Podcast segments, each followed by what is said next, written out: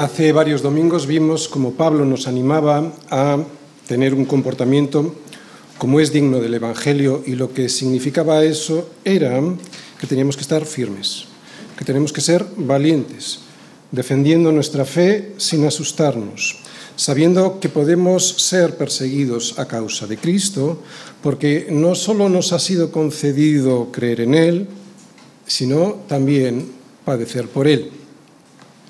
Lo veíamos en los versículos 27 al 30 del capítulo 1, los leemos. Solamente que os comportéis como es digno del Evangelio de Cristo, para que, o sea que vaya a veros o que esté ausente, oiga de vosotros que estáis firmes en un mismo espíritu, fijaros, firmes, combatiendo, combatiendo unánimes por la fe del Evangelio, y en nada intimidados por los que se oponen, que para ellos ciertamente es indicio de perdición, mas para vosotros de salvación, y esto de Dios porque a vosotros os es concedido a causa de Cristo no solo que creáis en Él, sino también que padezcáis por Él, teniendo el mismo conflicto que habéis visto en mí y ahora oís que hay en mí. Y es que cuando empezamos a seguir a Cristo como nuestro Señor, ahí es cuando comienza una batalla tremenda, la verdadera batalla de nuestra vida, y ante la que hemos de estar firmes, firmes especialmente ante aquellos que nos acosan por nuestra fe. Y esta firmeza en la fe esta firmeza en la fe implica una lucha. No me puedo quedar sentado. Implica una lucha, una batalla espiritual. Y además es una batalla espiritual que hay que ganar. Y es que en una guerra no se puede ganar sin combatir, sin luchar por el propósito en el que uno cree. Y tampoco se puede ganar sin estar firmes, firmes en la pelea que se pelea. O sea, no vale con ganar una o dos batallas y luego ya despistarme con las cosas de este mundo, cosas que por muy inocente y honestas que puedan ser, y que muchas veces lo son, ¿no? porque todo me es lícito, pero no todo me conviene, todo me es lícito, pero no todo edifica, sabemos que el diablo puede usar esas cosas cuando no están dentro de la voluntad de Dios, del propósito de Dios para nuestras vidas, nos puede usar para entretenernos de lo importante que es vivir ocupados de nuestra salvación con temor y temblor.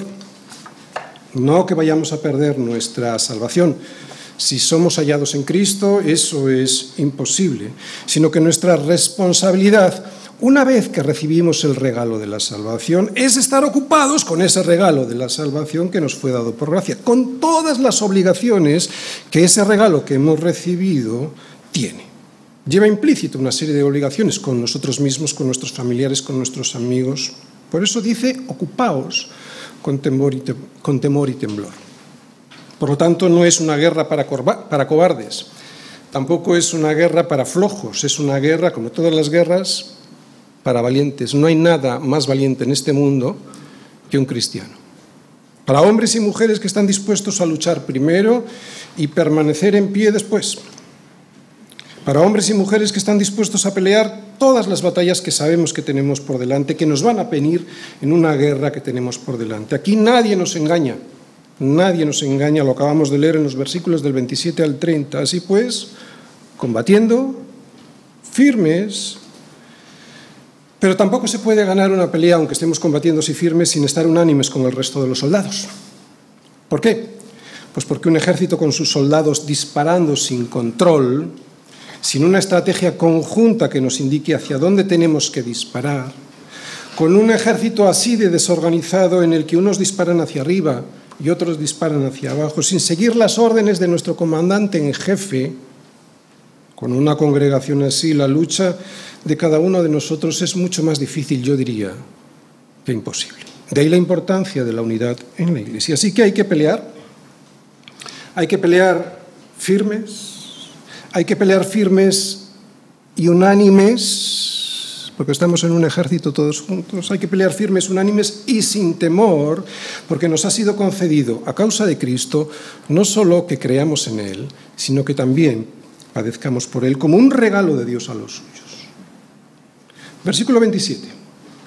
Solamente que os comportéis como es digno del Evangelio de Cristo, para que, o sea que vaya a veros, o que al ser condenado a muerte, recordad, estaba en la cárcel, o al ser condenado a muerte esté ausente, oiga de vosotros que estáis firmes en un mismo espíritu, combatiendo unánimes por la fe del Evangelio. Y sigue diciendo, capítulo 2, versículos del 1 al 4, por tanto, si hay alguna consolación en Cristo, si algún consuelo de amor, si alguna comunión del Espíritu, si algún afecto entrañable, si alguna misericordia, si todo esto lo tenéis, si ya lo habéis conseguido, ahora, dice Pablo, completad mi gozo, sintiendo lo mismo, teniendo el mismo amor, unánimes, sintiendo una misma cosa.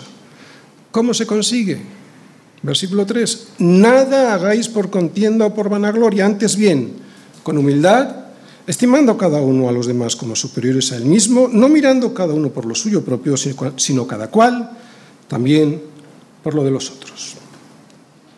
O sea que Pablo aquí nos enseña no solo lo que necesitamos hacer para luchar contra aquellos que se oponen a nuestra fe, estando firmes, recordáis, unánimes y sin temor, sino que ahora nos, nos exhorta a estar unidos entre nosotros, unánimes sintiendo una misma cosa. ¿Para qué? ¿Por qué esto es necesario? Para procurar no pelearnos entre nosotros, porque es la única manera de construir la iglesia, en amor, a través de la humildad, que es lo que hoy nos va a mostrar Pablo con el ejemplo de Cristo. Y es que si un reino está dividido contra sí mismo, tal reino no puede permanecer. Esto es una obviedad. Iglesia, no nos olvidemos de esto leemos que la causa de la división es por hacer las cosas por contienda o por vanagloria. O sea, hacer las cosas como a mí me parece sin tener en cuenta ni el orden ni los consejos que Dios nos da en su palabra. Y que la forma de arreglarlo, este es el problema, y que la forma de arreglarlo es, antes bien, con humildad, estimando cada uno a los demás como superiores al mismo no mirando cada uno por lo suyo propio, sino cada cual también por lo de los otros, lo que nos dicen estos versículos 3 y 4. Así que aquí está la solución ante la desunión. Con humildad. Esta es la única forma de tratar con el problema de la falta de paz por desunión. En estos versículos tenemos el motivo por el que no hay paz y por lo tanto unidad en el mundo, ni en la iglesia a veces. La falta de humildad en el mundo es inútil, pedir esta humildad porque solo alguien que tiene un corazón transformado se puede humillar delante de su hermano. Pero nosotros en la iglesia sí podemos, porque hemos sido transformados en nuestra mente y corazón. Por lo tanto, si estamos en Cristo, versículos del 5 al 8, haya pues en vosotros este sentir que hubo también en Cristo Jesús, el cual, Siendo en forma de Dios, no estimó el ser igual a Dios como cosa a que aferrarse, sino que se despojó a sí mismo, tomando forma de siervo, hecho semejante a los hombres, y estando en esta condición, en la condición de hombre, se humilló a sí mismo, haciéndose obediente hasta la muerte, y no cualquier muerte, sino muerte de cruz. Imitando a Cristo, nuestra unión con Cristo nos lleva, nos debe llevar a imitarle. Filipenses capítulo 2 versículos del 5 al 8. Bien, como podéis descubrir al leer estos versículos, el tema es muy sencillo, la imitación de Cristo. Y el esquema de la predicación de hoy va a ser el siguiente. Primera parte, recordando la importancia de la unidad. Segunda parte, las dos naturalezas completas de Cristo. Tercera parte, la autohumillación del Señor como ejemplo para nosotros. Primera parte, la importancia de la unidad. Bien, hemos visto que Pablo le pide a los filipenses que sintiesen una misma cosa y por lo tanto que no hicieran nada por contienda o por vanagloria. Que para vivir en unidad en la iglesia tenemos que olvidarnos de los intereses personales nuestros, de cada uno, y que las contiendas y la vanagloria son la raíz de la división. Pablo nos advierte que estas son las cosas que producen división en la iglesia. Pablo valora enormemente la unidad dentro de la iglesia, la unidad que solo se da en Cristo. Por eso, y si Él lo hace así, si Él le da esta importancia, nosotros debemos prestar mucha atención a lo que hoy nos va a decir en su palabra. Fijaros, Él les dice a los filipenses, lo hemos estado viendo, no lo dice en estos versículos, lo hemos visto desde el inicio de la carta y además lo sabemos por la historia. Estoy muy contento con vosotros, filipenses. Tenéis una comunión increíble, tenéis amor entre vosotros y también compasión los unos por los otros. Yo lo he visto desde el principio, lo he visto desde que fundamos la iglesia en Filipos. Amáis a los hermanos, aunque no los conozcáis, hasta el punto de sostenerles con vuestras ofrendas como hicisteis con los hermanos en Jerusalén. Y también lo habéis hecho así conmigo cuando lo he necesitado, como ahora, cuando estoy en la prisión aquí en Roma. Pero quiero que deis un paso más. No me vale con eso. Quiero que completéis mi gozo. ¿Cómo? Pues sintiendo lo mismo, teniendo el mismo amor, unánimes, sintiendo una misma cosa. Y lo que esto significa es que filipenses no solo tenéis que caminar juntos, físicamente juntos, sino con un mismo objetivo. Tenéis que tener un mismo pensar y tenéis que sentir lo mismo. Si lo hacéis así, si conseguís esta unidad, entonces completaréis mi alegría. Es lo que les está diciendo Pablo. Todo esto ya lo explicamos en, un sermón anterior, pero quiero repetirlo. No podemos sentir cada uno cosas distintas sobre los temas que afectan a la unidad de la Iglesia. Todos debemos tener el mismo amor por los demás y esto lo que significa es que todos debemos tener comunión los unos con los otros. No podemos dejar apartados a algunos de esa comunión.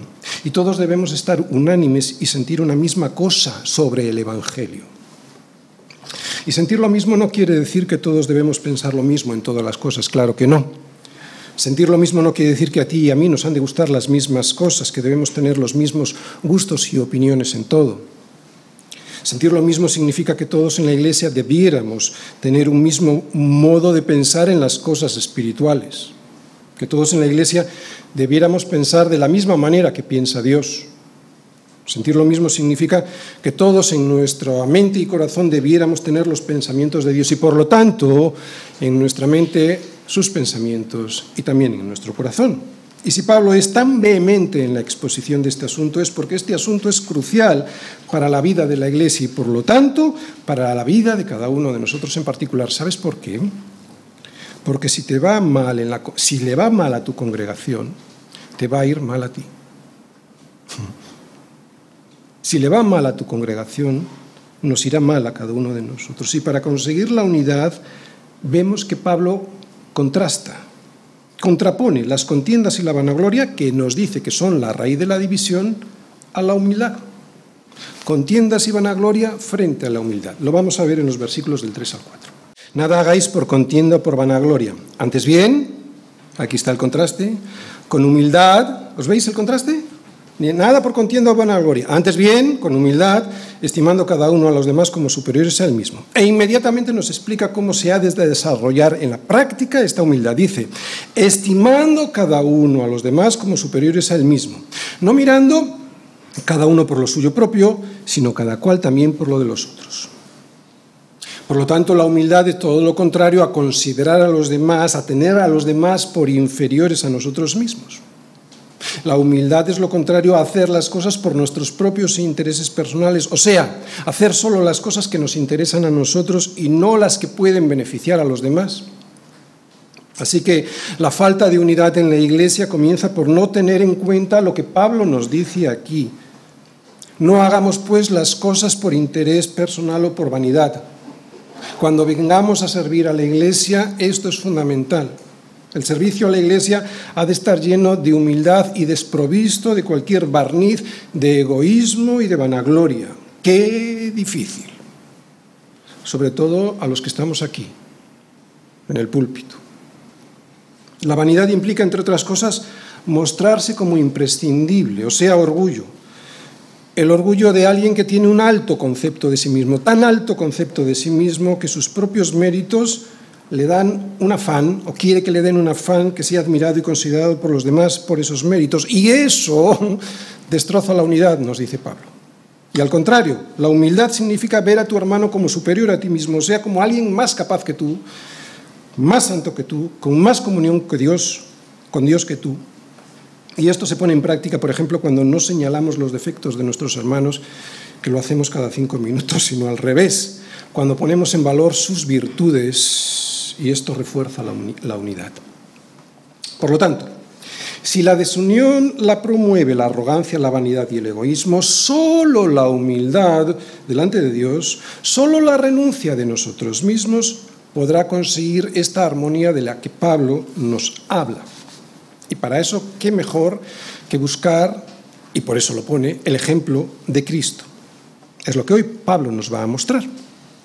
Pero antes de entrar en ello, me gustaría, hacer un apunte sobre un tema muy importante, la naturaleza de Cristo, algo que podemos apreciar en este pasaje. Fijaros, las dos naturalezas completas de Cristo. Haya pues en vosotros este sentir que hubo también en Cristo Jesús, el cual, siendo en forma de Dios, no estimó el ser igual a Dios como cosa a que aferrarse, sino que se despojó a sí mismo tomando forma de siervo, hecho semejante a los hombres y estando en la condición de hombre, se humilló a sí mismo, haciéndose obediente hasta, hasta la muerte y muerte de cruz. Cristo Jesús, pues, siendo en forma de Dios, no estimó el ser igual a Dios, es lo que yo os he subrayado ahí. Y lo que Pablo quiere decir, entre otras cosas, es que Cristo existía ya eternamente como Dios, porque la forma aquí no solo indica la forma exterior, significa también la naturaleza, la esencia de Dios, y lo refuerza cuando después justo dice ser igual a Dios, que también os he subrayado. De hecho, la forma solo puede ser derivada de la naturaleza. Más aún, alguien puede despojarse de su forma, pero no de su naturaleza. De manera que cuando Pablo dice que Cristo ya existía en forma de Dios, está diciendo que Él ya existía como Dios antes de toda la eternidad y disfrutando de la gloria de ser uno con Dios. Así pues, y resumiendo, Cristo es total y completamente divino, completamente Dios. Dos, Cristo es total y completamente humano, por lo tanto, totalmente hombre. Tres, las naturalezas divina y humana de Cristo son distintas, no son una misma. Cuarto, sin embargo, estas naturalezas divina y humana de Cristo están completamente unidas en una sola persona.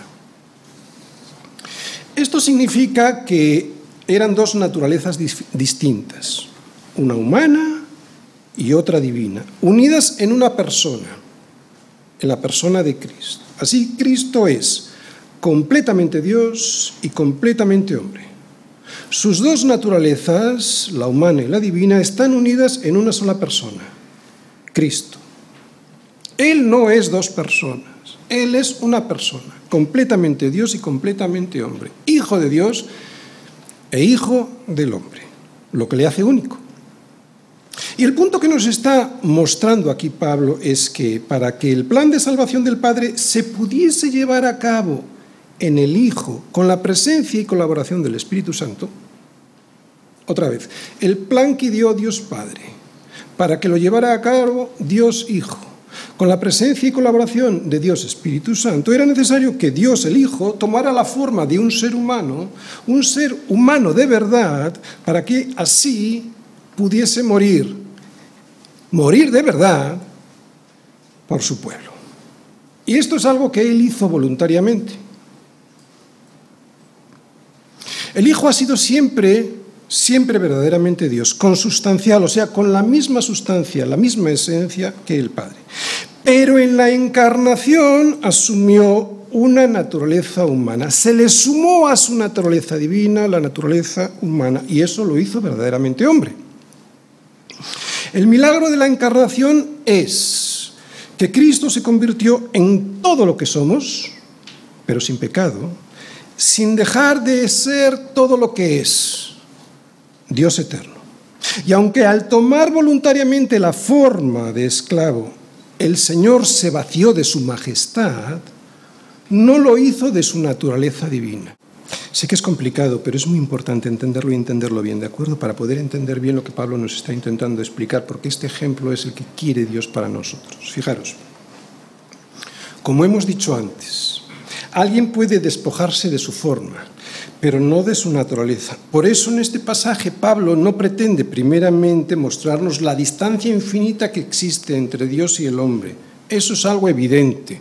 No es esa su pretensión primera. Lo que Pablo pretende al contraponer la naturaleza divina frente a la humana es la, naturaleza humana que asumió cuando se encarnó, es mostrarnos no la enorme diferencia que hay entre Dios y el hombre, sino la enorme diferencia entre la majestad que él tenía y que dejó voluntariamente frente al servicio, frente al servicio sumiso que adquirió, que tomó al hacerse hombre. como el de un esclavo frente a su Señor. Esto es lo que pretende Pablo al mostrarnos el contraste entre la forma de Dios como siervo y la forma de, perdón, la forma de Dios con toda su majestad y la forma de siervo como esclavo. Esta es su intención. Porque lo que quiere mostrarnos Pablo es el contraste de Cristo como el ejemplo máximo de humildad. ¿Entendéis lo que quiero decir? De ahí es donde está Pablo insistiendo. Por eso habla de la forma como esclavo.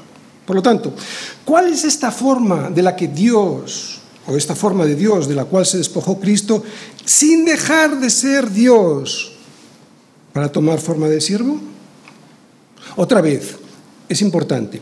¿Cuál es esta forma de Dios de la cual se despojó Cristo sin dejar de ser Dios para tomar la forma de siervo? ¿Cuál es esto que se despojó? Pues su majestad. Su majestad imponente, divina y soberana que tenía con el Padre. A esta forma gloriosa es a la que renunció el Señor de la Gloria al hacerse hombre siervo. Y por si alguien pone en duda mm, esta gloria preexistente, Jesús mismo se la adjudicó. Antes de ser arrestado, llorando al Padre, dijo, Padre, glorifícame tú al lado tuyo con aquella gloria que tuve contigo antes que el mundo fuese.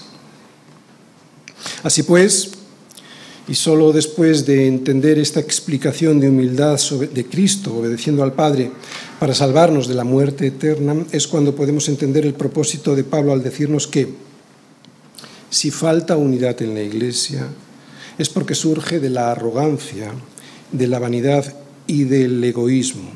Y solo la humildad, como la de Cristo, dejando todo lo que Él era en el cielo para asumir la forma humana, que eso es un desprecio para Dios. Solo la humildad frente a esta arrogancia, solo renunciando a uno mismo y a nuestros derechos, como Cristo lo hizo renunciando a la gloria que disfrutaba en los cielos, llegaremos a tener la armonía en la iglesia que Pablo anhelaba para los filipenses, ¿entendéis? De ahí la insistencia en comparar esa forma que renunció Cristo toda su gloria para poder obedecer. Resumiendo, Pablo dice, completad mi gozo, sintiendo lo mismo, teniendo el mismo amor, unánimes, sintiendo una misma cosa. Pero Pablo, ¿cómo podemos hacer eso, Pablo? Bueno, pues siguiendo el ejemplo de Cristo, lo vamos a ver. Tercera parte, la autohumillación del Señor como ejemplo. Bien, yo creo que no hay pasaje en todo el Nuevo Testamento más impresionante y que mejor refleje la persona y la obra de Cristo. Estos tres versículos que vamos a leer junto a los tres siguientes muestran de forma magistralmente imponente la humildad primero de los tres primeros versículos y la posterior exaltación del Hijo de Dios. Escuchad y prestad atención. Versículos del 5 al 11.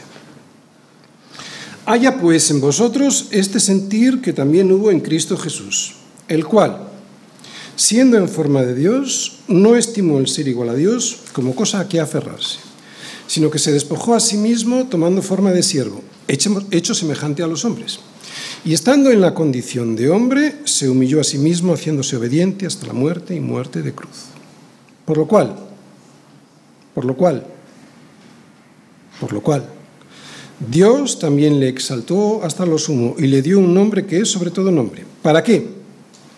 Para que en el nombre de Jesús se doble toda rodilla de los que están en los cielos y en la tierra y debajo de la tierra, y toda lengua confiese que Jesucristo es el Señor, para gloria de Dios Padre. Os he pedido que os fijaseis, que prestaseis atención. ¿Os habéis fijado en la belleza y profundidad de estas palabras? Estamos acostumbrados a leerlas y probablemente por eso, mm, al estar acostumbrados, no nos sorprendemos. Y es que probablemente lo que acabamos de leer sea un himno cristiano. No sabemos si compuesto por Pablo o por los cristianos primitivos. Lo que probaría que los primeros cristianos no solo cantaban los salmos, los salmos que tenemos en las escrituras, sino que componían canciones sobre Cristo, sobre su, sobre su obra, sobre su persona, para cantar en sus congregaciones. Así que lo que podemos aprender, y aún antes de entrar en profundidad en estos versículos, en lo que nos quieren enseñar estos versículos, es que los himnos primitivos que cantaban los primeros cristianos no eran canciones como algunas composiciones que hoy conocemos, que menos bíblicas son cualquier cosa y más bien parecen canciones románticas de un hombre hacia su mujer o viceversa. No, estos himnos antiguos eran composiciones que exaltaban a Cristo, que buscaban exaltar su vida, su muerte y su resurrección, en definitiva, composiciones que se centraban en Cristo y en la obra de Él, exaltándole.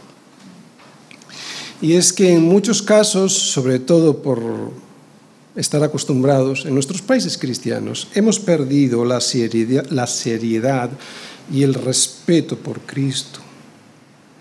¿Y cómo lo demostramos? Cantando cualquier cosa que nos haga sentir bien, pero que no refleja lo importante que la Biblia dice de Él. Estemos atentos, no porque las canciones que salgan por internet, por muy bonitas que nos suenen y nos lleguen al corazón, no todo lo que se canta por ahí es correcto bíblicamente. Bien, pero hoy vamos a entrar en el fondo del asunto de estos versículos y los vamos a leer del 5 al 6. Fijaros. Haya pues en vosotros este sentir que hubo también en Cristo Jesús, el cual, siendo en forma de Dios, no estimó el ser igual a Dios como cosa a que aferrarse. Bien, lo que vemos es que Cristo no se aferró, no muestra Pablo que Cristo no consideró el ser Dios como un privilegio al que agarrarse y que por supuesto le correspondía para evitar el sacrificio inmenso que significaba morir en nuestro lugar cargando con todas nuestras culpas, con todas nuestras ofensas y pecados, y separándonos, pues, por esas culpas y esas ofensas del Padre, y sufriendo por ello de una manera que jamás podremos comprender. Eso es lo que hizo Cristo. Y podría haberlo hecho, o sea, podría haberlo evitado, porque era su derecho. Pero renunció a él voluntariamente. ¿Entendéis lo que significa la humildad? Renunciar voluntariamente nadie impone nada a nadie renunciar voluntariamente a nuestros supuestos derechos. Podría haber mantenido el derecho y el privilegio de conservar toda su majestad, esa de la que se vació al despojarse de su forma para tomar forma de esclavo, no de su naturaleza, como hemos dicho, porque siguió siendo Dios. Cristo podría haber mantenido ese derecho y privilegio y, sin embargo, ¿cuál, ¿cuál, fue su actitud para renunciar a todo lo que siempre había sido? El Señor de Gloria. ¿Cuál fue su actitud? la de la humildad. Todo lo contrario a lo que hizo Adán. El versículo 6 nos muestra de alguna manera el fracaso de Adán. No está hablando de Adán, pero Pablo de alguna manera nos muestra el fracaso de Adán y por lo tanto la necesidad de un segundo Adán para poder ser salvos. Adán fue creado como la imagen y la semejanza de Dios. Fijaros, entonces dijo Dios, hagamos al hombre a nuestra imagen conforme a nuestra semejanza. Pero a Adán no le bastó con eso, ni con todo lo que Dios le había dado. Le había hecho a la imagen y semejanza de Dios y le había dado un montón de cosas. Habiendo sido creado, y esto quiero subrayarlo, porque somos tan soberbios que después de habernos creado, o sea, somos criaturas, pretendemos suplantar la identidad de Dios. Es terrible. Otra vez, habiendo sido creados, él, Adán, habiendo sido creado y teniendo todo lo que tenía, quería pasar por encima de Dios, superándolo. Por eso se dejó seducir por el tentador. Él le prometió que si desobedecía a Dios no solo no moriría, sino todo lo contrario. Seréis como Dios, le dijo. La culpa la tuvo Adán por dejarse engañar. Y el problema de Adán fue... ¿De qué estamos hablando? De la soberbia. Su soberbia. Él sí intentó, al contrario de Cristo, él sí intentó alcanzar la igualdad con Dios. Por eso vemos aquí un contraste con Adán, soberbia frente a la humildad, que es lo que quiere resaltar Pablo. Jesús, para quien el ser igual a Dios había sido desde siempre un derecho, rehusó a este derecho y se hizo obediente, humillándose al desprenderse de toda su gloria y majestad. Esta actitud ante el Padre y a la que Pablo quiere que prestemos atención es la que vamos a observar ahora en estos cuatro puntos que yo he subrayado. Fijaros. Sino, versículos 7 y 8, sino que primero se despojó a sí mismo, tomando forma de siervo, hecho semejante a los hombres, y estando en la condición de hombre, se humilló a sí mismo, haciéndose obediente hasta la muerte y muerte de. Seguro que ya lo habréis descubierto. Muchas veces en las cartas de Pablo nos dice que tenemos que estar en Cristo, que debemos ser hallados en Él. Y estos versículos nos muestran el marco en el que se ha de desenvolver nuestro día a día para ser hallados en Él. ¿Cuál es? ¿Cuál es el marco en el que se ha de desenvolver nuestra vida para ser hallados en Él? Lo estamos viendo todo el rato, la humildad. Si realmente estamos en Cristo o si realmente queremos estar en Cristo y ser hallados en Él, nos lo vamos a demostrar a nosotros mismos si asumimos el marco básico que Pablo nos ha descrito. A ver, es un esfuerzo diario. ¿Recordáis? Estamos en una guerra, es una guerra espiritual. Es un esfuerzo diario. Aquí nadie le surge de una manera natural. Tenemos que recordar que estamos en una guerra espiritual, es una guerra fundamentalmente contra nuestra antigua naturaleza que quiere volver a mandar en el trono del que la hemos destronado cuando pusimos a Cristo en él. Es un esfuerzo diario. Nunca lo olvides, nunca lo olvides para no relajarte, que ese es el gran problema. Es un esfuerzo diario, pero este esfuerzo diario, este mira que te mando que te esfuerces y seas valiente. No temas ni desmayes, porque yo, tu Dios, estaré contigo donde quiera que tú vayas. Esto que el Señor le dijo a Josué antes de entrar a conquistar la tierra prometida, esto jamás lo podremos realizar con nuestras armas, en nuestras fuerzas. Esta batalla diaria no la podemos ganar usando nuestros propios instrumentos, nuestros propios recursos. Seríamos destrozados, derrotados si pretendemos ir en la carne, sino que dependemos de Cristo, de las virtudes de Cristo mismo. Pastor, pero no lo entiendo. ¿Cómo puedo depender de Cristo? ¿Cómo puedo hacer eso en mi vida? ¿Cómo puedo ser hallado en Él? ¿Cómo puedo no marcharme después de haber llegado y enfriarme? Hechos 2.42. Necesitamos perseverar en la doctrina de los apóstoles, en la comunión unos con otros, en el partimiento del pan y en las oraciones. No es tanto ni tan difícil.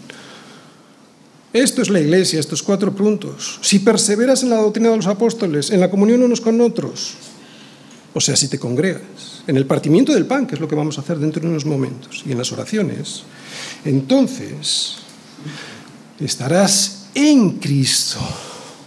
Y al estar en Cristo vendrá esta humildad del Señor que vemos aquí. Surgirá de una forma natural. ¿Por qué? Porque estaremos en Él, como está el pámpano unido a la vid, y la savia surgirá. Es a no es ningún, no es nada excepcional, o sí, depende cómo lo miremos.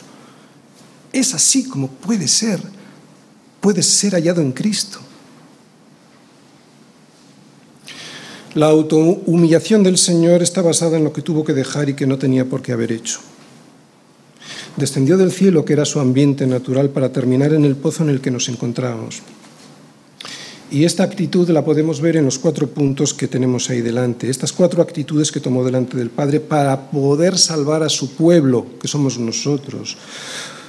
Por cierto, como el marido debe hacer con su esposa, ¿no? Por eso el matrimonio consiste en este reflejo de la actitud de Cristo con su Padre, con su iglesia, perdón. ¿Cuál es la actitud de Cristo con su iglesia? Sino despojarse a sí mismo para salvarla. Tomar una forma de siervo para sustentarla. ¿no? Bien, vamos punto por punto. Primero, se despojó a sí mismo. Lo que esto significa es que se vació de su majestad y gloria. Pero la encarnación, como ya hemos dicho, no anuló sus atributos divinos. Sus atributos divinos. ¿Recordáis? Era Emmanuel. ¿Qué significa Emmanuel? Dios con nosotros. Dios. Otra vez, no el vaciarse de su gloria y majestad no significa que anuló sus atributos divinos. Era Emmanuel Dios con nosotros, siguió siendo plenamente Dios y sin embargo fue verdaderamente hombre que se despojó a sí mismo lo que significa es que en vez de retener lo que le correspondía, se desprendió de ello en obediencia para poder salvar a su pueblo. Lo repetimos, no se vació de sus atributos divinos como por ejemplo eternidad, infinitud, inmutabilidad u omnipotencia. De lo que se vació fue de su gloria. Jesús nunca dejó de ser Dios. De lo que él se despojó fue de su posición al lado del Padre. Segundo, tomó forma de siervo.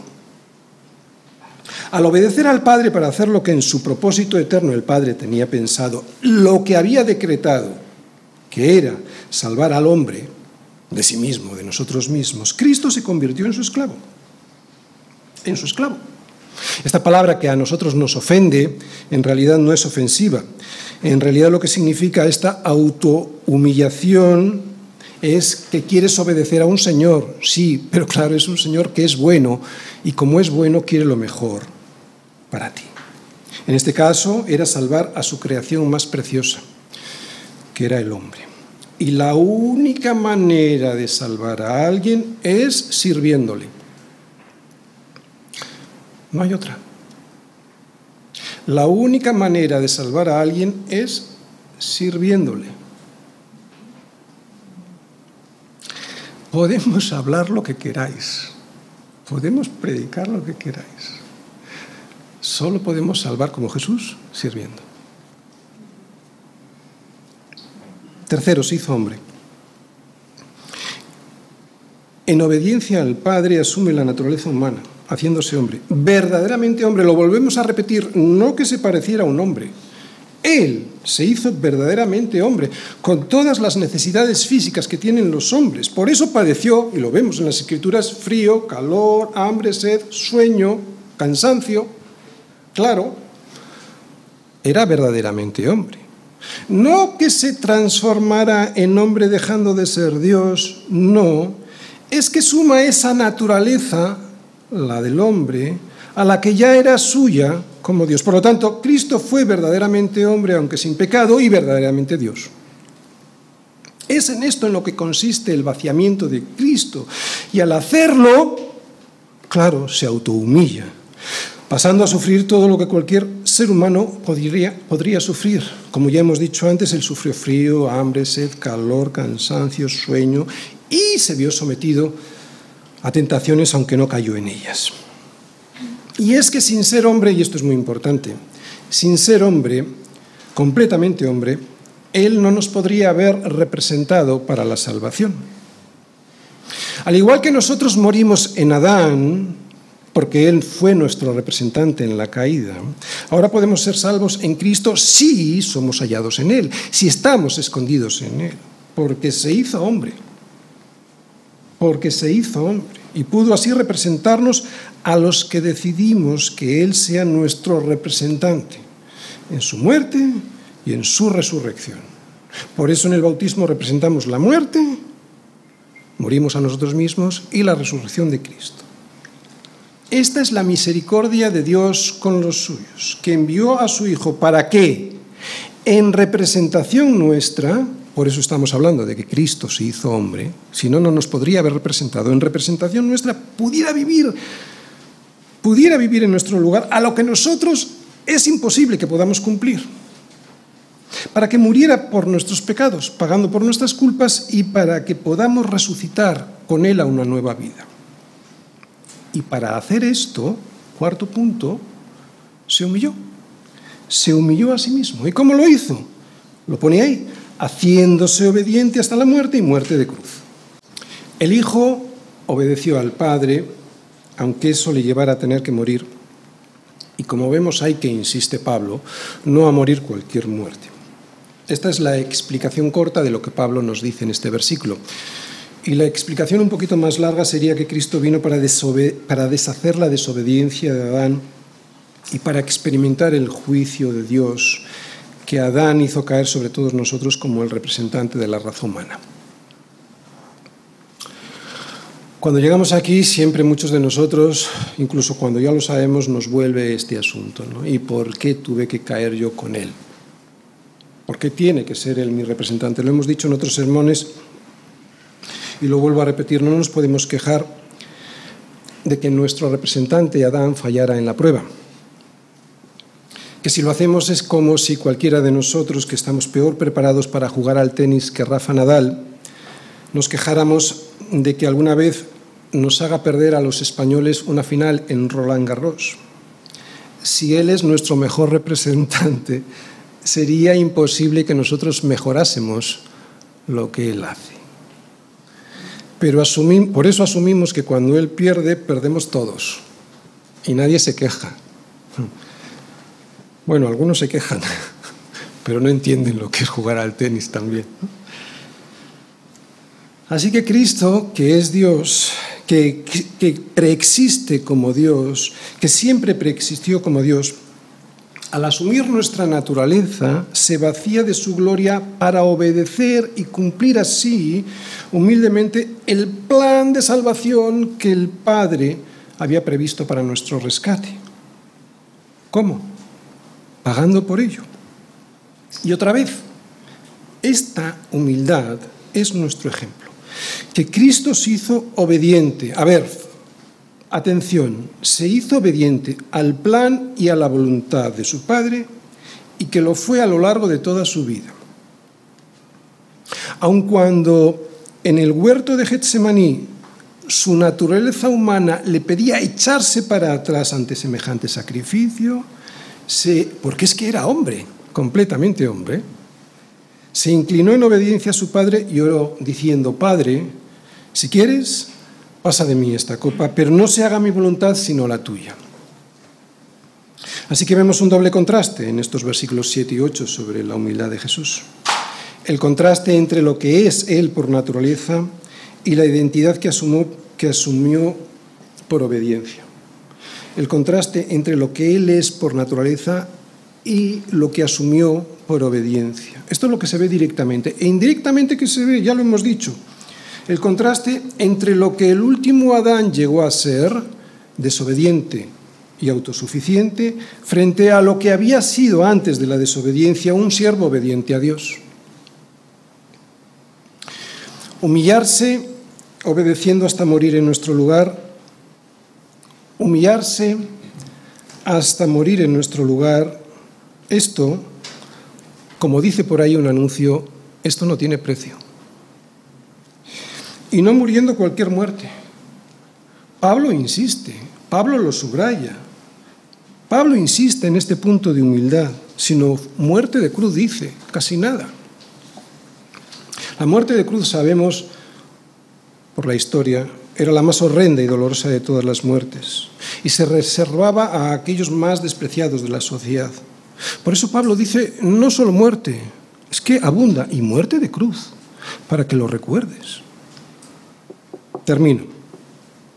Si estamos en Cristo, si somos hallados en Él, entonces esta unión con Cristo nos debe llevar a su, a su imitación en todo.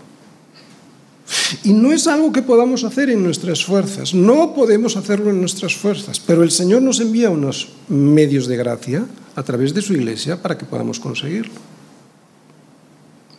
Tenemos que imitarle en todo, especialmente en la unidad. ¿Sabes por qué? Especialmente en la unidad, porque es la base de la cual surgen el resto de las virtudes en nuestra santidad. ¿Quieres tener una vida plenamente santa?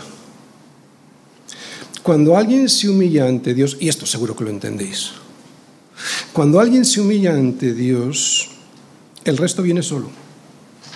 Y es aquí donde está nuestro reto no insistir en nuestros supuestos derechos, porque los condenados a muerte solo tienen el derecho a morir, sino estar dispuestos a sacrificar esos supuestos derechos para servir a los demás, porque servir es amar y amar es morir. Acabamos de leer unas palabras de Pablo del ejemplo de la humildad de Jesús, pero Juan nos dice exactamente lo mismo, aunque de una manera un poco más sencilla, más gráfica. Fijaros, vamos a comparar pasajes paralelos de Juan 13 y Filipenses 2. Fijaros el primero, Juan 13, 3. Sabiendo Jesús que el Padre le había dado todas las cosas en la mano, que dice Filipenses 2.6, el cual, está hablando de Jesús, siendo en forma de Dios, no estimó el ser igual a Dios como cosa que aferrarse, Vamos a Juan 13, 4. Dice, se levantó de la cena y se quitó su manto. ¿Qué significa eso? Lo dice Filipenses 2.7, despojarse a sí mismo. Nadie le obligó a quitarse el manto que implicaba autoridad. Se despojó a sí mismo. Vamos a Juan 13, 4 y 5. Y tomando una toalla se la ciñó y comenzó a lavar los pies de los discípulos. ¿Qué dice Filipenses 2, 7 y 8? Tomando forma de siervo, se humilló a sí mismo hasta la muerte y muerte de cruz. Y el resultado de esta humildad de la imitación de Cristo, ¿cuál debe ser? Lo vamos a ver en Juan, también 13, 14 y 15. Este es el resultado. Pues si yo, el Señor y Maestro, he lavado vuestros pies, vosotros también debéis lavar los pies los unos a los otros. ¿Por qué? Porque ejemplo os he dado para que como yo he hecho, vosotros también hagáis. ¿Dónde vemos esto en Filipenses 2? 4. Pues lo vemos ahí donde dice, no mirando cada uno por lo suyo propio, sino cada cual también por lo de los otros. Él siendo Dios, subsistiendo en la forma de Dios, siendo igual a Dios, con toda la gloria de Dios, se vacía de toda esa gloria para sumar a su naturaleza divina la humana. Y en esta forma de hombre sufre la humillación de morir siendo inocente y además la muerte más vergonzosa que existía en aquel momento. Y todo esto obedeciendo al Padre por amor a su pueblo. Quiero que lo pienses, por amor a ti y a mí, porque es ahora cuando lo vamos a recordar en la cena del Señor. ¿Os dais cuenta en qué consiste la Iglesia? Perseverar en la doctrina de los apóstoles, en la comunión con los cuantos, en el partimiento del pan y en las oraciones. ¿Por qué? Porque es que nos olvidamos. En nuestra vida diaria nos olvidamos de lo que Cristo ha hecho. No, no nos olvidamos en nuestra memoria, es cierto.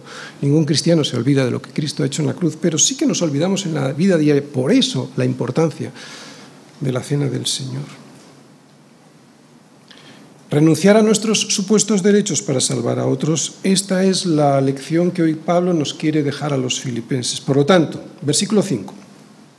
Haya pues en vosotros este sentir que hubo también en Cristo Jesús ¿Y cómo debe ser este sentir que también hubo en Cristo Jesús? Pues nada hagáis por contienda o por vanagloria, antes bien con humildad, estimando cada uno a los demás como superiores a él mismo, no mirando cada uno por lo suyo propio, sino cada cual también por lo de los otros. Amén.